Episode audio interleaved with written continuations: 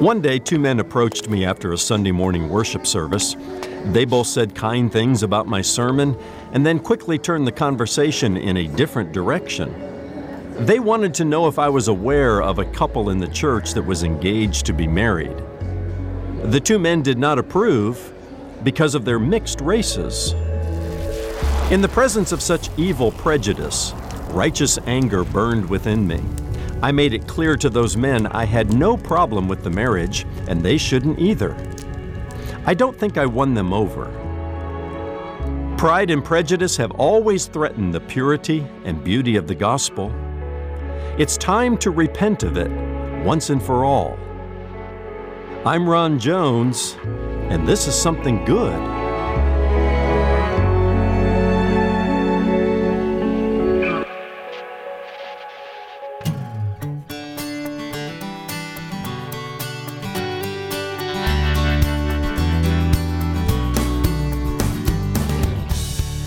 Then Peter opened his mouth and said, In truth, I perceive that God shows no partiality, but in every nation, whoever fears him and works righteousness is accepted by him. Hello, and welcome to Something Good with Dr. Ron Jones, lead pastor at Atlantic Shores Baptist Church in Virginia Beach, Virginia. My name is Brian. Thanks for tuning in.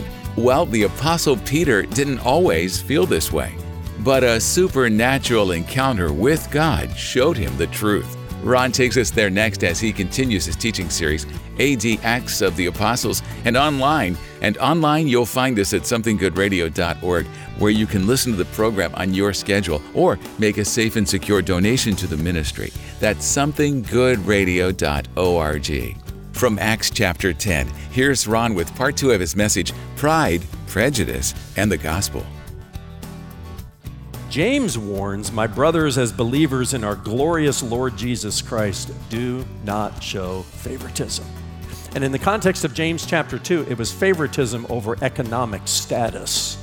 James says, Don't do that. Uh, another one of the teasers reads this partial, biased, prejudiced, favorable, discriminatory.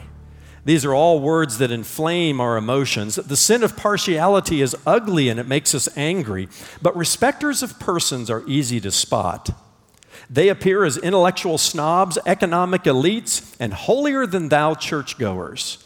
They are parents that favor one child over another, neighbors that look down their noses at you, and worse, pastors that give preferential treatment to rich people in their congregation. It's one thing to make fine distinctions between two restaurants or in how you choose to spend your leisure time, but to show partiality to one person over another on the basis of age, gender, skin color, or economic status is the axis of evil. And many years ago, when I stood in that church lobby with those two good old boys, I felt like I was standing on the axis of evil. Prejudice is something that rears its head in every generation. And certainly when it comes to the glorious gospel of our Lord Jesus Christ, we should know, show no partiality, no respecter of persons, no favoritism, no, oh, you're in this category and I'm in this category. And then that feeling of superiority rises up within us that, that, that just smells of evil in the nostrils of God. God is no respecter of persons. And Peter had to learn this. Let me summarize uh, the, the, the, the rest of chapter 10. Peter was inwardly perplexed. Uh, the next day, it tells us that he rose and went away with this envoy from Caesarea and uh, they went all the way uh, to Joppa. When he arrives, uh, uh, Cornelius has already gotten together his family and, and his friends. There's a big crowd there. They're anticipating what the Lord is going to say to them through Peter. And when Peter walks in, it says um, that Cornelius met him and fell down at his feet and worshiped him. But Peter lifted him up, saying, Stand up, I too am a man. Three cheers for Peter there. Cornelius goes on to say, Four days ago, remember it took two days for them to travel from Caesarea to Joppa. Now, another two days for Peter and the envoy to go from Joppa back to Caesarea. Uh, isn't it amazing how God is working both ends against the middle here? This gospel train is moving. He gives Peter little time to just wrestle with all this. He is inwardly perplexed, but as he is on the rooftop and inwardly perplexed, the Bible says uh, that the envoy from Caesarea was standing at the door. Uh, in other words, you know, the Lord's not going to give Peter a whole lot of time to twist around his axle and say, well, you know, I didn't grow up that way and eh, all that kind of stuff. No, Peter, this gospel train has left the station. It's about 10 years, by the way, after Pentecost, Acts chapter 10 is. It's time. It's time to fulfill the breadth and the scope of the mission. And the Lord has already turned up the heat on him in Acts chapter 8 to get him out of Jerusalem into Judea and Samaria. Now he is fast forwarding matters in Peter's heart so that Peter's pride and prejudice doesn't stand in the way of what God is doing.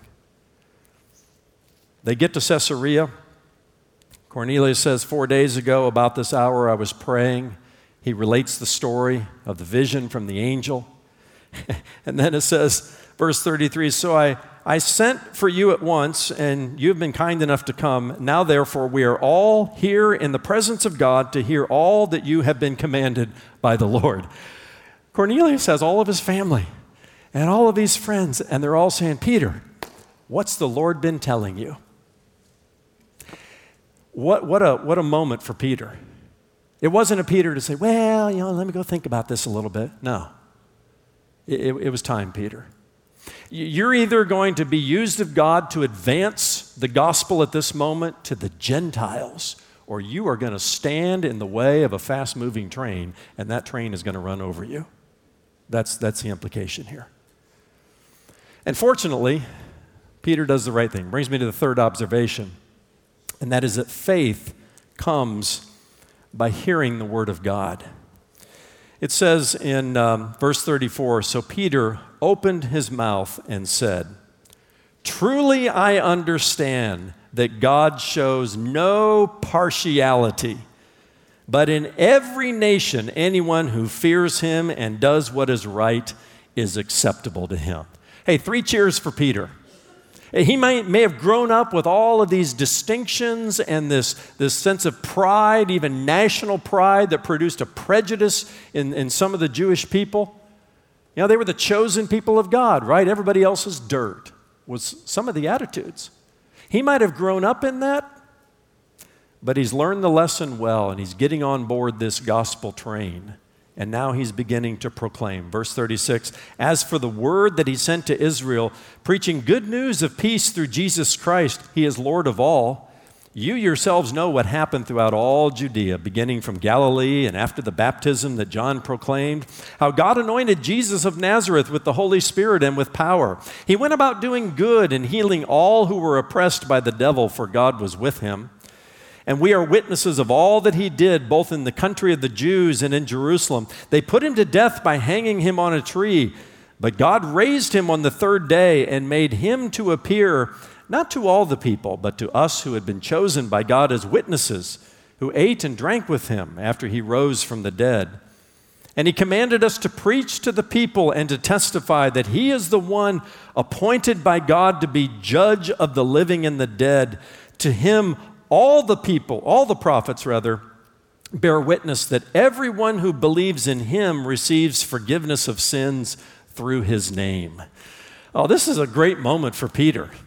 Uh, Peter says, No, I'm not going to stand in the way of what God is doing here. I'm, I'm boarding this gospel plane. He gets it now. The gospel is for the whole world without respecting persons or nations or, or all of that. It's, it's for everybody, including including of all people, the Gentiles. You got to be kidding me, a pure Jew would say. And he proclaims Jesus Christ and Him crucified and says to Cornelius, a devout man, he says, Everyone who believes in Him, in this Jesus, receives forgiveness of sins through His name. You see, up to that point, Cornelius had had trusted in his own goodness, his own religious devotion.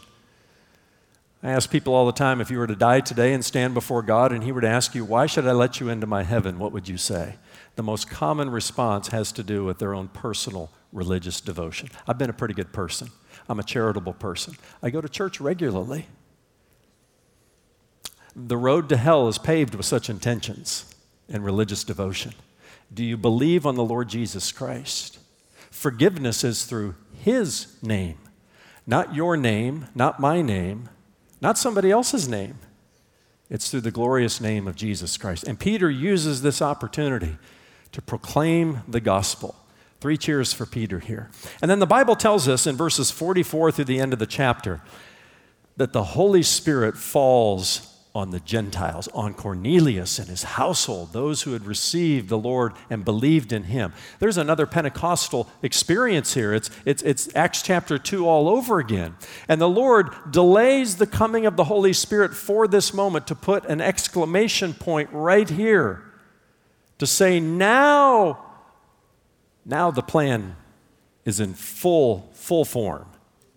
It's gone from Jerusalem to Judea to Samaria, now to the uttermost parts. Had Peter and the rest of them tried to stand in front of this fast moving gospel train, oh, the Lord would have found another way, I'm sure, but you, you know, humanly speaking, you and I wouldn't be here today.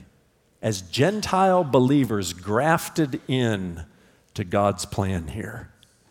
That's why when we go to Israel and tell the story, our first place is Caesarea. We, we, we tell the story of Cornelius.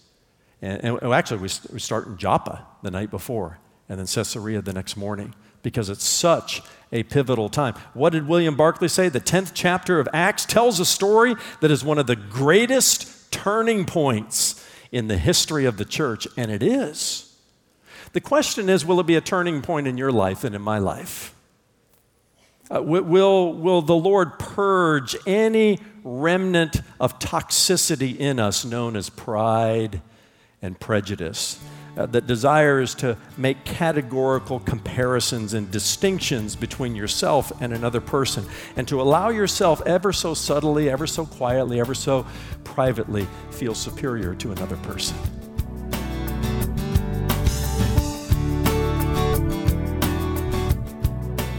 Still ahead, the rest of Dr. Ron Jones' message Pride, Prejudice, and the Gospel right here on Something Good Radio. SomethingGoodRadio.org is the place to go to hear any of Ron's messages on demand. That's SomethingGoodRadio.org. When you stop by, check out the new Something Good digital library, where you can search to find answers to your biblical questions from nearly 30 years of Ron's Bible teaching ministry. You can stream for free and on demand at SomethingGoodRadio.org. Something Good exists only through the faithful prayers and financial support of listeners just like you. For your gift to Something Good Radio today, we'll give you the complete audio download to the series you're hearing now, AD Acts of the Apostles. That's all 19 messages in Ron's teaching series, AD Acts of the Apostles. It's our way of saying thank you for your gift to Something Good Radio. Donate online at somethinggoodradio.org. Again, somethinggoodradio.org, or you can mail your gift to P.O. Box 6245, Virginia Beach, Virginia 23456, and you can also call our offices 757 276 1099. And now let's get back to Ron for the rest of today's Something Good radio message Pride, Prejudice, and the Gospel. One more lesson Number four, accept those whom God has accepted. And this takes us to um, chapter 11 and through verse 18. I won't take the time to read it all. Let me just summarize. Peter now finds his way to Jerusalem. Peter, uh, th- this part of his soul has been redeemed and is in the process of being sanctified. But he has some brothers some apostles, some other church leaders in Jerusalem that aren't quite there yet. And when Peter arrives, they criticize Peter. They criticize him because he, they heard that he had lunch with a Gentile, an uncircumcised person. they're, they're still making the distinctions. They've got categories. No, no, Peter, you, you, you can't, you can't hang out with a person like that. And, and Peter gently tells them the story and, and he recalls everything that we just went through in chapter 10. Interestingly enough, you, you know, Luke, as he, as he pens the book of Acts, the, one of the reasons we know this is an important story is because of the editorial space that it takes up in the book of Acts. It's, it's all of chapter 10 and half of chapter 11. And, and understand that when Luke was writing this 2,000 years ago, he didn't have word processing. Uh, he couldn't write something down, crumple up a piece of paper, toss it aside, and do it again. They had papyrus, which was a precursor to paper, and papyrus was very, very expensive. The largest rolls, scholars tell tell us, were about 35 feet long, about long enough for the book of Acts. And, and, as Luke is writing this under the inspiration of the Holy Spirit, he, he really didn't have the opportunity to say, nah, I don't like that, crumple it up and throw it aside. He had to get it right the first time. When I write something, I write, I rewrite, I rewrite again, I pass it on to my editor, and he rewrites even some of that. That's just the way we do it today. Back then, no, not with papyrus. So his choice of this much editorial space in this roll of papyrus is significant because this is a significant story. Not just for the overall plan of God, but, but also for how it forces us to examine our own hearts, right? Are we respecters of persons? And Peter goes to Jerusalem and he finds some resistance to all this. They, they, they haven't bought into this, they haven't boarded the gospel train. They're still in Jerusalem for that matter. And they resist him on this. He tells the story, he tells it well. And uh, in verse 17, Peter says, If then God gave the same gift, the gift of the Holy Spirit, that is, to them, the Gentiles, as he gave to us when we believed in the Lord Jesus Christ, who was I that I could stand in God's way? Have you ever thought that maybe what you're doing and what you're resisting and what you you're holding onto is standing in the way of what God is doing? Standing in the way of His gospel train? Listen, you stand in the way of what God is doing. Friends, that train will run you over. It'll run you over. God may give you fair warning, He may work with you as He did with Peter. But you allow pride and prejudice to stand in the way of what God is doing, that train's going to run you right over. Peter said, I couldn't imagine standing in God's way. It says, when they heard these things, they fell silent. Truth always silences religious and other kinds of bigotry. And it says, Then they glorified God, saying, Then to the Gentiles also God has granted repentance that leads to life. Hip, hip, hooray for the church in Jerusalem. Amen? Amen? Praise God that this turning point happened and the gospel went to the ends of the earth and even to people like you and me. Now, here's the reality, friends pride and prejudice die a slow death in every one of us and it rears its ugly head in every generation. It even threatened the early church, and it threatens us today because we have to relearn these lessons. And my encouragement to you, uh, along with the challenge that I have felt in my own heart this week, is, is to pray this prayer Psalm 139 and verse 24 Search me, O God, and know my heart. Try me and know my anxious thoughts. See if there is any wicked way in me and lead me in the way everlasting. Don't look to your left or to your right or in front or the back or think about somebody else. This is subtle. This is uh, very deceitful. Is there any categorical comparison you or I are making that allows an attitude of superiority to rise up in us? Oh, you may never verbalize it, you may just think it. Ask God Ask God to purge that from you and board his gospel train in a way and see the beauty of the gospel of our Lord Jesus Christ. For God so loved the world. The world. And the world is made up of all kinds of different people, different from you and me.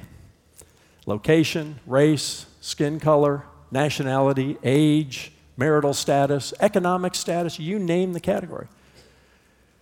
But in the body of Christ, the beauty of it is unity in the midst of diversity.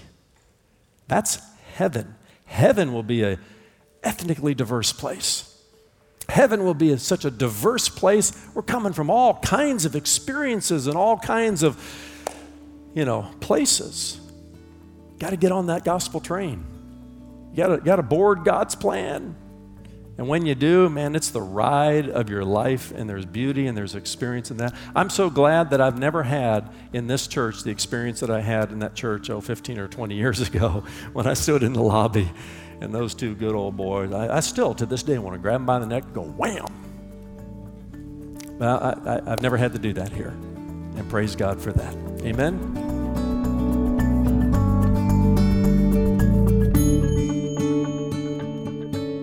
You're listening to Something Good Radio and a message from Dr. Ron Jones called Pride, Prejudice, and the Gospel. Ron, one of the things that really hit home for me today was just the simple reminder that God is not a respecter of persons, but we are sometimes. There's pride and prejudice, at least to some degree, in all of us, and it isn't always about race or gender or age, is it? You're absolutely right, Brian. There's so much more to it than the things you just mentioned things most would say are the more obvious biases or prejudices. Here's one that's a little more under the radar. Think of the story of Saul of Tarsus. He was a murderer of Christians, a first century terrorist who himself became a follower of Jesus Christ. And people questioned the legitimacy of his conversion. On the one hand, it seems natural to wonder about his conversion. But on the other hand, there's a deep seated and often unrecognized pride there as well, not based on race or gender or age, but based simply on the fact that some very likely viewed Saul as a lost cause, somebody who was beyond redemption. And all of us have probably been guilty of that at one time or another. Now, it's true when it comes to sharing the gospel, pride can work both ways, in believers and unbelievers alike. Ultimately, it is pride that keeps an unbeliever from placing his or her faith in the Lord Jesus Christ. Ironically, it is the pride of Christians that sometimes keeps us from sharing our faith with those we might deem lost causes. Uh, we think to ourselves, well, that person has made it clear that he or she has no interest in Jesus. So we hold our tongue. We, uh, we don't move into that opportunity to share our faith and start a conversation. Well, let me encourage our listeners today, and I say this to myself as well, that if we're too proud to share the gospel with a proud person, that is, someone we view as a lost cause or someone we believe is beyond redemption, well, we've missed the whole point of the Great Commission. Uh, we're all proud. We deal with pride at some level, some more than others, but, but all of us to some extent. Uh, we've got to humble ourselves, Brian. Never let it be said that we, as, as fallen human beings, saved and justified by the grace of God through faith in the Lord Jesus Christ, can know for certain how someone will respond to the gospel. So share your faith with people God puts in your path, no matter what you may think their objections may be. Uh, that spiritual mandate we call the Great Commission came without exceptions. Jesus said, Make disciples of all nations, share it with the whole world not the whole world and all nations except for this person or that person. No, Jesus died for all. And we should share that message of hope with all without bias and prejudice. That's Dr. Ron Jones with some final thoughts about today's message pride, prejudice, and the gospel. Well, Ron, if you would, tell us what's in store for us tomorrow as you continue your teaching series, AD Acts of the Apostles. You know, Brian, when the church was first launched some 2,000 years ago, it was born into a culture that was hostile to the faith. Now, I don't mean the culture was a little bit unfriendly to it. No, it was openly hostile to the Christian faith and to those who practiced it. Starting tomorrow and for the next two days, I'll use that as a backdrop for what I believe is going on here in America today. Times have changed, Brian. Our culture is beginning to be openly hostile to Christianity and to Christian people in general. The question is how should we as believers in Christ respond to this hostility? And I have three answers to that question, three practical suggestions that I believe can help all of us as we navigate our way through these changing times. And I'll share them tomorrow in my message titled The First Christians. That's next time when Dr. Ron Jones continues his teaching series, AD Acts of the Apostles. Join us then for Something Good. For Ron and the entire team here at Something Good Radio, I'm Brian Davis saying God bless and thanks for listening.